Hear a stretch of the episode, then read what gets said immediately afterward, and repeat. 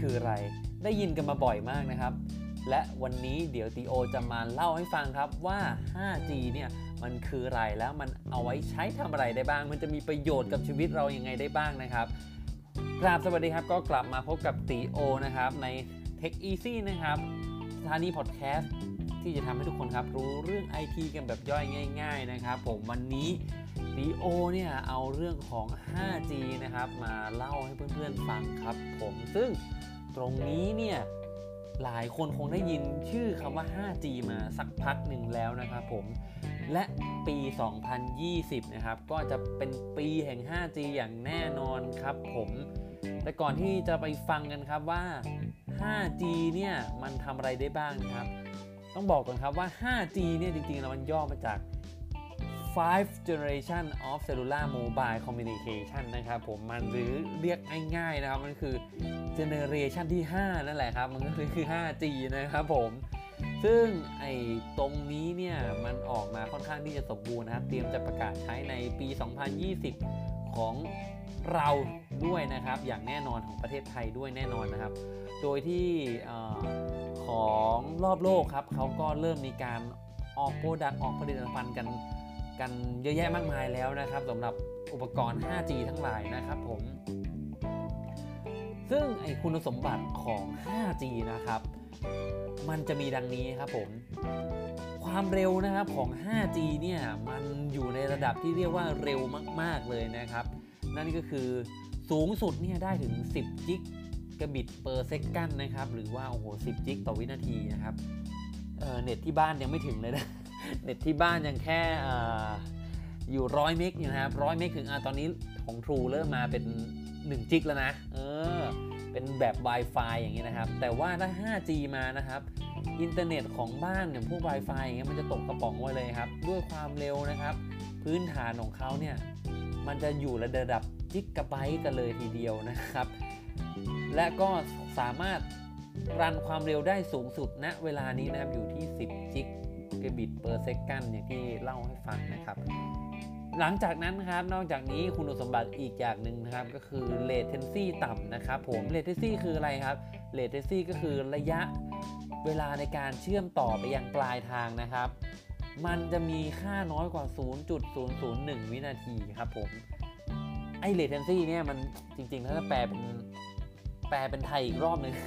มันเหมือนได้ว่าแปลว่ามันดีเลย์น้อยมาก ๆ นะครับ อืมมันมีความน่วงน้อยมากๆนะครับ มันก็โยงไปถึงข้อ 3 ด้วยครับ มันมีความเสถียรในการใช้งานได้ 99.99%นะครับ ตรงนี้เนี่ยคือมันไม่แกว่งมันมีความเสถียรของสัญญาณนะครับ และก็คุณสมบัติอีกอย่างนึงก็คือมันครอบคลุมพื้นที่ 100%ครับ แล้วก็มีแบนด์วิดต์มากกว่าเดิมถึงพันเท่าในแต่ละพื้นที่นะครับ อีกอย่างหนึ่งครับรองการรองรับการเชื่อมต่ออุปกรณ์เพิ่มขึ้นร้อยเท่าในแต่ละพื้นที่ ใช้พลังงานในการเชื่อมต่อน้อยลง 90%อุปกรณ์ IoT พลังงานต่ำเมื่อเชื่อมต่อแบตมีอายุการใช้งานได้ถึง 10 ปีอ่าอันนี้ก็เป็นคุณสมบัติพื้นฐานนะ อุปกรณ์ IoT คือ ย่อมาจาก Internet of Things นะครับผมมันแปลว่ายุคสมัยนี้นะครับ มันทุกๆอย่างอะอย่างปากกา มันก็ต้องต่อเน็ตได้แว่นตาก็ต่อเน็ตได้นะครับ อย่างเช่นอะไรอะไฟในบ้านเมื่อก่อน ก็ไม่เคยจะต้องใช้อินเทอร์เน็ตนะครับ เดี๋ยวนี้หลอดไฟในบ้านก็สามารถเชื่อมต่ออินเทอร์เน็ตได้โคมไฟ อัจฉริยะ หลอดไฟอัจฉริยะ เครื่องดูดฝุ่นอัจฉริยะโอ้เดี๋ยวนี้มันต่ออุปกรณ์อินเทอร์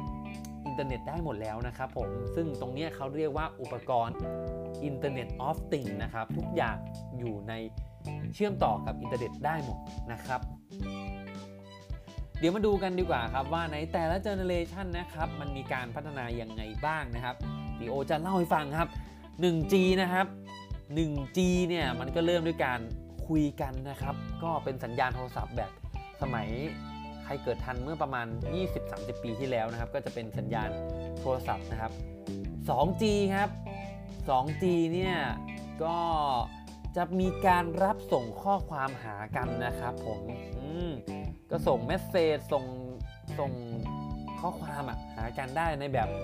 ยุคเก่าๆก่อนนะฮะไม่ใช่ข้อความแบบไอ้ไลน์เฟซบุ๊ก Messenger อย่างนี้ไม่ใช่นะครับผมก็จะเป็นทาง Message แบบทั่วไปนะครับ ซึ่งเดี๋ยวนี้มีอยู่ไหมอะ แทบไม่ค่อยได้ส่งข้อความกันแล้วนะ ยกเว้นแต่ว่ามี message จากตรวจหวยท่านได้สมัครอันนั้นหรือเปล่าอันนี้หรือเปล่าทั้งนั้นเลยนะเดี๋ยวนี้เพื่อนๆกันเขาก็จะไปส่งทางไลน์กันหมดแล้วเนาะ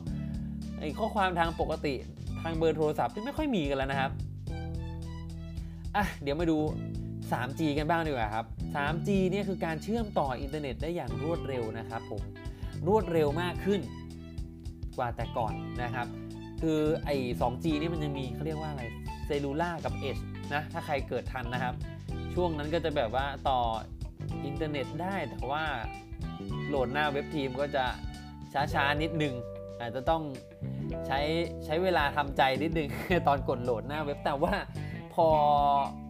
จริง ๆ แล้วไอ้ตอนที่มันมี cellular กับ Edge ตอนนั้นนะครับ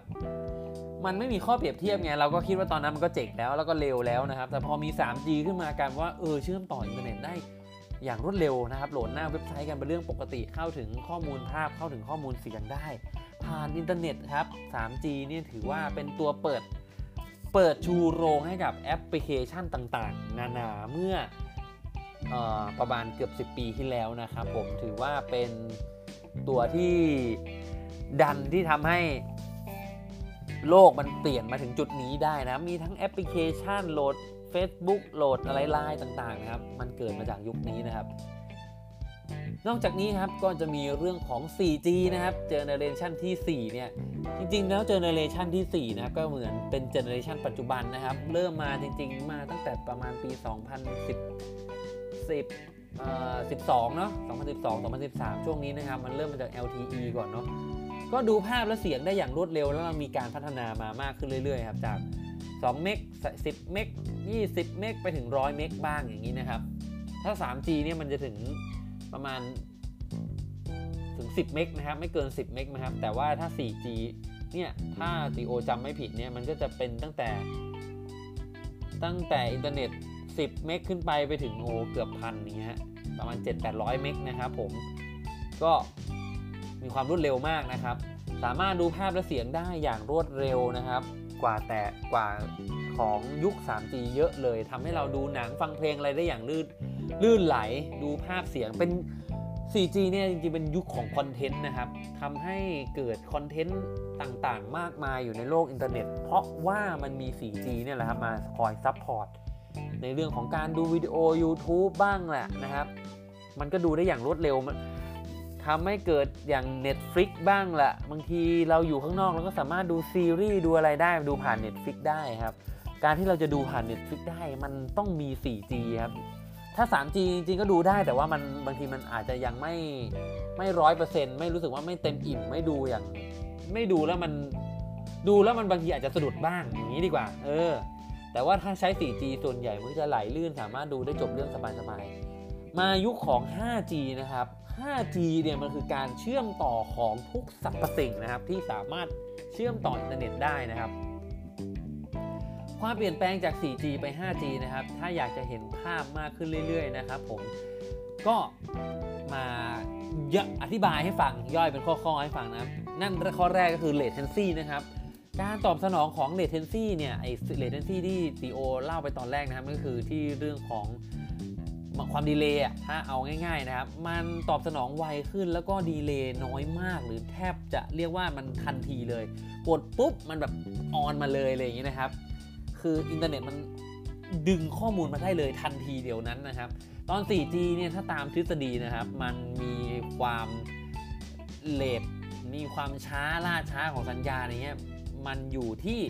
10 มิลลิเซคันครับ หรือว่า 10 มิลละวินาทีนะครับ แต่ว่า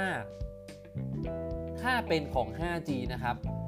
มันจะลดลงไปเหลือ 10 เท่าครับ ลดลงไปอีก10 10เท่าเลย จาก latency 10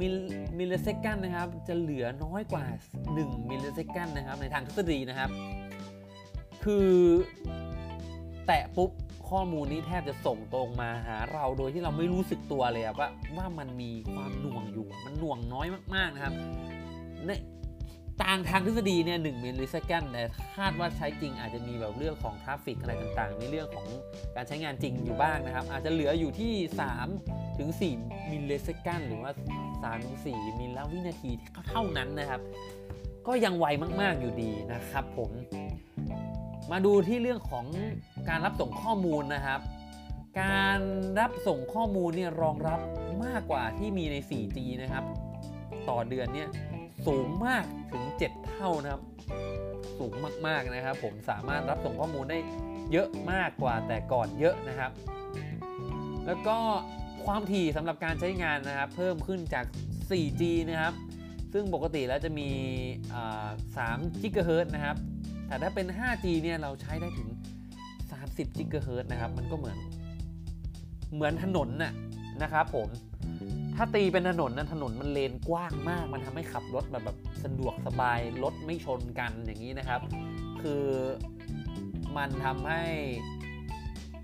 สัญญาณมันอะไปได้อย่างรวดเร็วมากขึ้น แล้วก็พร้อมรองรับอุปกรณ์หลาย ๆ อุปกรณ์อ่าอย่างนี้ดีกว่านะครับ แล้วก็สามารถรองรับความหนาแน่นได้มากขึ้นเพิ่มขึ้นถึง10 เท่า อันนี้ก็ประมาณที่ทีโอเล่าไปเรื่องของความหนาแน่นตะกี้นะครับ เรื่องของไอเรื่องของเรียกว่าถนนตะกี้ละกัน ให้มองเป็นถนนละกันนะครับ ถนนถนนยิ่งกว้างมันยิ่งเล่นได้เร็วมากขึ้นนะครับ ถนนยิ่งกว้างมันยิ่งจุคนจุรถบรรทุกได้เยอะมากขึ้นนะครับ เขาบอกว่าครับสามารถ รองรับคนได้จาก 1 0 0 0 0แสนคนต่อพื้นที่ 1 ตารางกิโลเมตรนะครับกลายเป็นพื้นกลายเป็น 1 ล้านคนต่อพื้นที่ตารางกิโลเมตร โอ้โหสิเท่านะครับรถถ้าตีเป็นถนนมันก็จะวิ่งชิวนะครับ แล้วก็ความหนาแน่นมันก็แบบรองรับได้เต็มที่อะเออนะครับรถเยอะยังไงก็รองรับได้ไม่เบียดเสียดกันนะครับผมมาถึงคำถามสำคัญครับว่าแล้ว มีไอ้ทั้งหลายเหล่านี้มาแล้วมันจะได้ประโยชน์อะไรบ้างนะครับผม ซึ่งตรงนี้เนี่ยจริงๆเขาแบ่งออกมาเป็น3แกนหลักนะครับ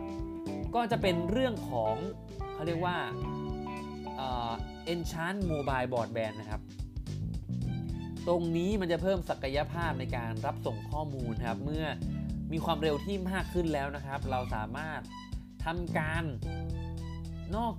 จากอัปโหลดวิดีโอได้อย่างรวดเร็วแล้วเนี่ย ยุคนี้มันจะมีเขาเรียกว่าสตรีมมิ่งนะครับผมสตรีมมิ่งเนี่ยถ้าเปรียบเป็นภาพง่ายๆนะครับสตรีมมิ่งก็เหมือน Facebook Live นี่ยแหละ มันมีคนออนไลน์จากอีกที่หนึ่งนะครับตรงนั้นเขาก็ใช้อินเทอร์เน็ตในการอัปโหลดใช่ไหมครับแล้วก็จะมีคนที่ดู Facebook Live นะครับ ดู Facebook Live เขาก็จะ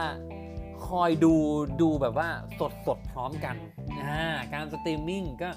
มันคือการดูอะไรแบบว่า ดูไปแบบไม่ต้องโหลดหนังทั้งเรื่องก่อนอะแต่ว่าค่อยๆมาทีละขยักขยักขยักดูไปแบบ สดสดดูไปแบบว่าไม่ต้องโหลดมาเป็นก้อนเป็นก้อน ดูไปพร้อม ๆ กันนั่นแหละนะครับ อันนี้คือสตรีมมิ่งซึ่งในยุคปัจจุบันเนี่ยสตรีมมิ่งเนี่ยมันจะอยู่ที่ประมาณเรื่องของ ถ้าเล่นเกมนะครับ บางทีก็จะประมาณอยู่ที่ Full HD นะครับ 1920คูณ1080 ถ้าเป็นภาพนะครับ ถ้าถ้ามองเป็นภาพนะครับ ความละเอียดของวิดีโอเนี่ยมันจะอยู่ที่ Full HD อยู่ แต่ว่าครับถ้าถ้ามองในแง่ของการที่ 5G มันเข้ามาแล้วเนี่ยนะครับ เราสามารถสตรีมมิ่งวิดีโอความละเอียดสูงๆเนี่ยระดับ 4K ได้ได้อย่างแบบไม่ใช่แบบ ไม่ได้อย่างทุลักทุเลนะครับ แต่ได้อย่างแบบราบรื่นโดยที่เราไม่ต้องโหลดอะไรมากมาย ไม่ต้องกดโหลด ไม่ต้องกดโหลดรอก่อน มันมีนะตีโอจากประสบการณ์จริงกดจะโหลดดูหนังเนี่ยต้องดูกดปุ๊บกดปุ๊บก่อนแล้วกด pause ให้มันโหลดแบบโหลดไปกลางกลางเรื่องก่อนแล้วเราค่อยกด play อีกรอบหนึ่งเพื่อเดี๋ยวเออเราจะได้ดูแล้วมันมันไม่สะดุดหรือว่าภาพความละเอียดมันไม่ได้ drop ลงไปอย่างนี้นะฮะ เออแต่ว่าด้วยถ้า 5G มันมาเนี่ยมันจะ stream ได้แบบ 4K โดยที่เราไม่ต้องกด pause ก่อนอะไร feel ประมาณนี้เลยอะมันแบบความละเอียดสูงๆก็สามารถรองรับได้นะครับ รวมไปถึงงานอื่นๆครับ ที่อยู่บนอินเทอร์เน็ตนะครับ หรือว่าวงเล็บ cloud เนี่ยอยู่ใน cloud อยู่ในอะไรเงี้ยเราสามารถดึงข้อมูลมันมาได้ทันที ลากไฟล์ใส่ปุ๊บ มันก็ไปอยู่ในที่จุดนั้นทันที ถ้าใครเคยใช้ Dropbox นะครับ เราก็จะมี ถ้าถ้าความเน็ตถ้าความเร็วของเน็ตเนี้ยมันอยู่ประมาณหนึ่งนะครับยังไม่เร็วมากเนี้ยเราลากไฟล์ใส่ไปใน Dropbox นะครับ ใน Dropbox มันก็จะแบบโหลดอ่าเออเอางนี้ดีกว่า Dropbox คนน่าจะไม่ค่อยได้ใช้นะ Google Drive เออ Google Drive นี่คนน่าจะใช้เยอะกว่านะเออสมมุติเราลากไฟล์ไปใส่ใน Google Drive อย่างเงี้ยลากไฟล์ใส่ปุ๊บ มันก็เหมือนแบบว่าเสร็จเลยอะเออ feel ประมาณนั้นอะ ความเร็วอินเทอร์เน็ตมันเร็วมากไงครับ มันเร็วจนแบบว่าเราไม่รู้สึกถึงว่ามันจะต้องมีระยะเวลาในการโหลดอะไร คนในยุคต่อไปอาจจะรู้สึกว่า มองกลับมายุคยุคก่อนหน้านี้เฮ้ยมึงทำไมต้องรอโหลดอะไรขนาดนั้นfeel ประมาณนี้ เหมือนที่เราตอนนี้เราอยู่ในยุค 4G แล้วมองกลับไปยุคของ ของ 2G ที่มันแบบว่า กว่าจะส่ง message ทีตอนนั้นนะกว่าจะส่ง message ทีอะ message มันไม่ได้ส่งไปเลยนะครับ มันต้องรอโหลดต่างๆนะ เออ ยุคนี้ก็จะเหมือนกันนะครับ ฝั่งของ 5G เนี่ยเราลากไฟล์อะไรใส่ใน Google Drive เนี่ยไฟล์มันก็จะเสร็จเลย มันก็จะไปอยู่ตรงนั้นเลย หรือดึงไฟล์จาก Google Drive มาลงเครื่องเรามันก็จะแบบว่าฟึดฟึดเสร็จเลยนะครับ โดย โดยที่ไม่ต้องคาดหวังกับอินเทอร์เน็ตมากมาย เพราะว่ามันเร็วแบบเร็วแบบเร็วปรี๊ดอยู่แล้วนะครับอืมตรงนี้คือมันทันทีทันใดนะครับผมมาดูอันนี้นี่คือแกนแรกนะครับผม ยังมีแกนต่อไปครับ นี่คือสิ่งที่เราจะได้ประโยชน์จาก 5G นะครับ นั่นก็คือ Massive Machine Type Communication นะครับผม คือตรงนี้เนี่ย มันเป็นประโยชน์ของการที่ อุปกรณ์ต่างๆนานานะครับ มันสามารถเชื่อมต่อกับ 5G ได้ ซึ่ง 5G เนี่ยมันเชื่อมต่อได้จำนวนเยอะอย่างที่ติโอเล่าไปถนนมันมันถนนเลนมันกว้างมากนะครับทำให้แบบอุปกรณ์ทุกๆอย่างนะครับ ผมมันสามารถต่ออินเทอร์เน็ตได้อย่างสะดวกสบายนะครับ เพราะแบบนั้นนะครับเขาเลยคาดการณ์ไว้ว่าครับ อุปกรณ์ Internet of Things หรือที่ทีโอ อธิบายไปตะกี้นะครับ เรื่องหลอดไฟอัจฉริยะไอ้พวกตู้ไมโครเวฟอัจฉริยะทีวีอัจฉริยะไอ้อะไรต่างๆ นานา เดี๋ยวมันก็จะมากันเป็นพรวนเลยครับ ทางไอ้อัจฉริยะทั้งหลายนะครับผมมันจะมากันอีกแน่นอนแล้วมันก็จะต้องต่ออินเทอร์เน็ตได้ อีกเยอะแยะมากมายครับ อุปกรณ์อะไรที่มันยังต่ออินเทอร์เน็ตไม่ได้อะเออ ทีวีทีวีนี่มันมีอยู่แล้วเนาะมันมีอะไรบ้างครับ กาน้ำอัจฉริยะที่มันต่ออินเทอร์เน็ตได้อะไรอย่างงี้ป่ะเออช่วยกันคิดครับว่ามีอะไรบ้างนะมันจะไอ้ของพวกนี้มันจะมาอีกเยอะแยะมากมายแน่นอนนะครับ ที่มันยังไม่มีอะมันก็จะมีชัวร์แน่นอนนะครับผม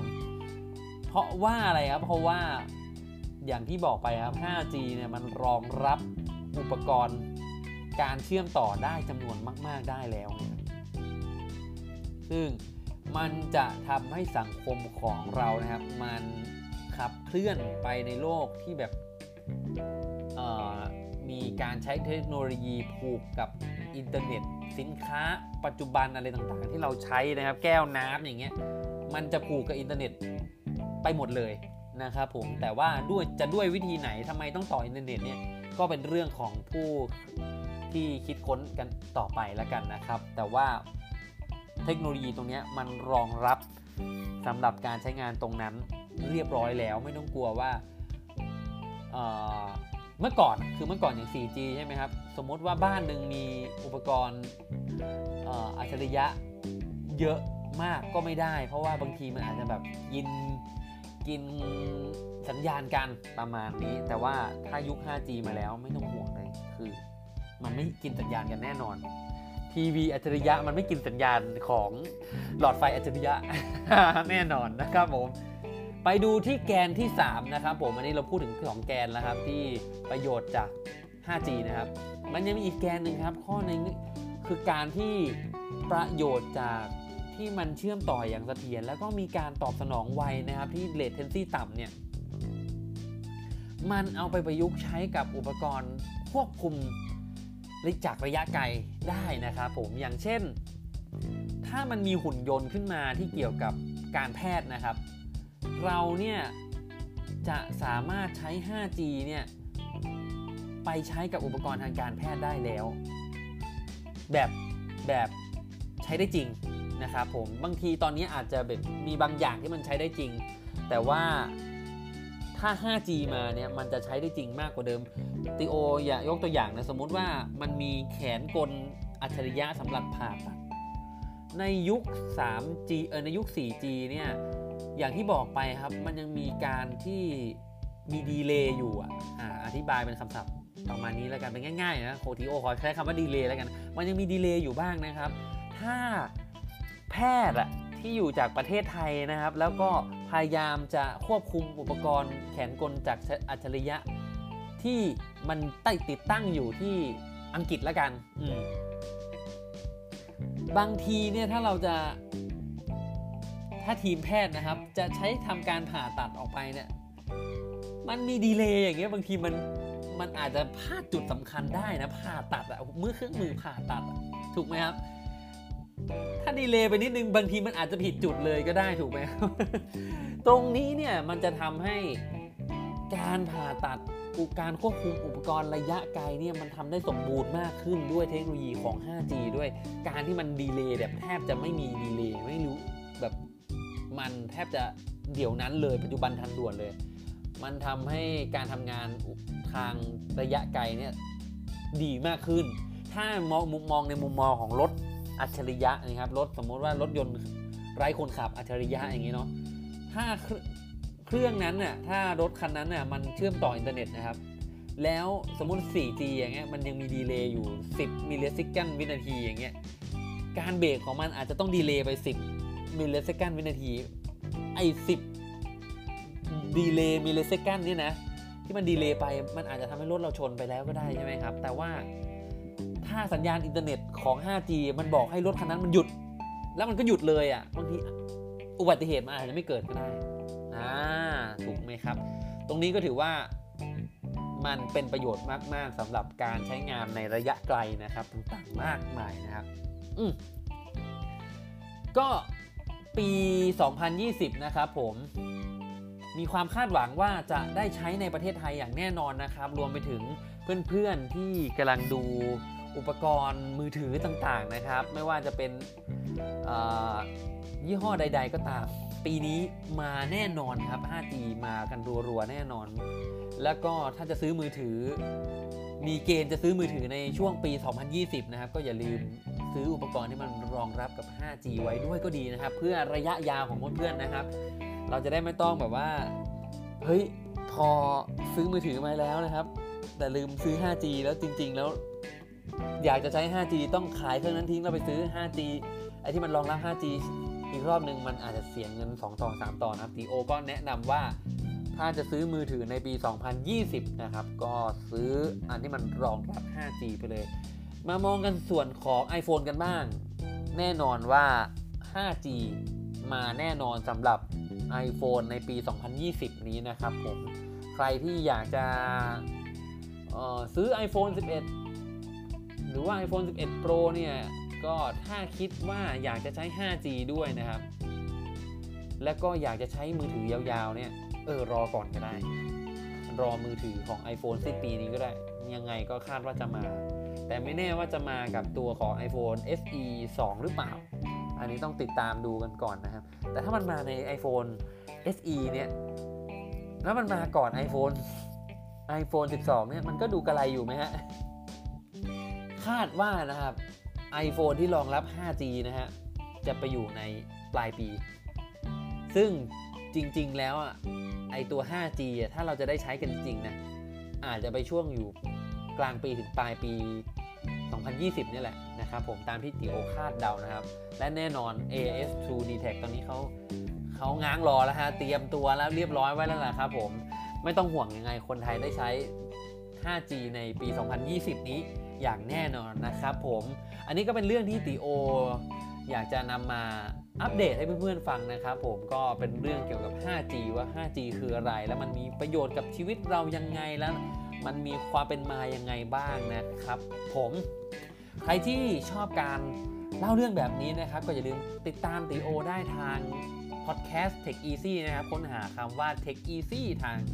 Apple Podcast หรือทาง Google Podcast รือว่าทาง Spotify Podcast ก็ได้นะครับผมนอกจากนี้ครับก็ยังมีทาง YouTube นะครับ ใครสะดวกฟังทาง YouTube ก็สามารถเซิร์ชคำว่า Tech Easy ได้เลยนะครับ นอกจากนี้ใครที่ชอบการรีวิวสินค้าแบบว่าเห็นตัวติโอเลยเนี่ย ก็ค้นหาคำว่าอติรีวิวได้นะครับ เว็บไซต์เราก็มีนะครับ เว็บไซต์อติรีวิวก็มีนะครับ หรือว่าใครอยากเข้ามาพูดคุยเนี่ย พูดคุยได้ทาง Facebook Fanpage อติรีวิวได้เช่นกันนะครับ สำหรับวันนี้ติโอต้องขอตัวลาไปก่อนแล้วกันนะครับ ไว้เจอกับ Tech Easy ใหม่